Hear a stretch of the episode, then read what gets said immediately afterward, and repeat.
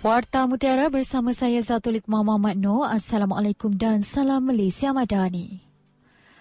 Kepala pecah dan leher hampir putus. Itu yang berlaku kepada seorang pekerja penyelenggara yang maut selepas kepalanya tersepit di pintu lift sebuah pusat beli belah di Jalan Burmah Georgetown petang semalam.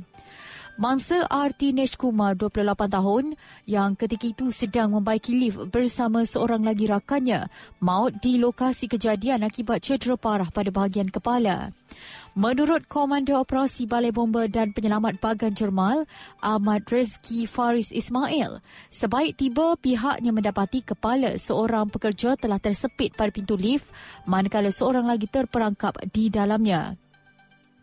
Menurut beliau, pihak bomba bergegas ke lokasi kejadian sebaik menerima panggilan kecemasan pada jam 4.45 minit petang. Anggota mengambil masa 10 minit untuk mengeluarkan mangsa. Mayat mangsa diserahkan kepada polis sebelum dibawa ke hospital untuk tindakan selanjutnya. Operasi tamat sepenuhnya pada jam 5.56 minit petang. Kesemua hotel di negeri ini meningkatkan prosedur operasi standard SOP COVID-19 terutama kepada kaki tangan masing-masing. Ia bagi memastikan kawasan penginapan itu bebas daripada kes penularan virus tersebut.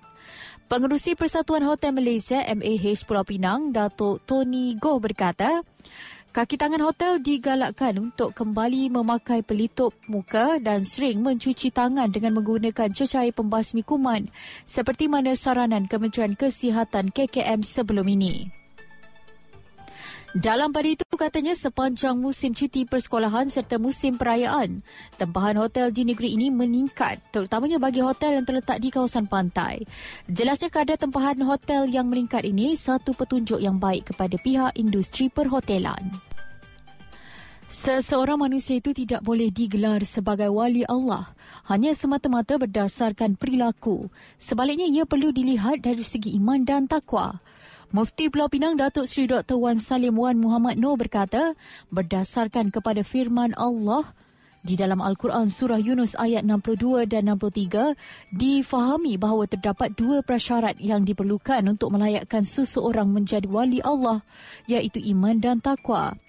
Menurutnya tidak wajar mengatakan seseorang itu wali Allah secara pasti memandangkan iman dan takwa adalah urusan hati yang tersembunyi dan tidak mampu dilihat oleh manusia. Jelas beliau ia hanya boleh diandaikan dengan melihat secara zahir terhadap kelakuan dan tutur bicara apabila diukur dengan raca Al-Quran dan As-Sunnah. Dari sungai hingga ke segara, Palestin pasti merdeka. Sekian Warta Mutiara, berita disunting Zatul Iqmah Muhammad Noor. Assalamualaikum, salam perpaduan dan salam Malaysia Madani.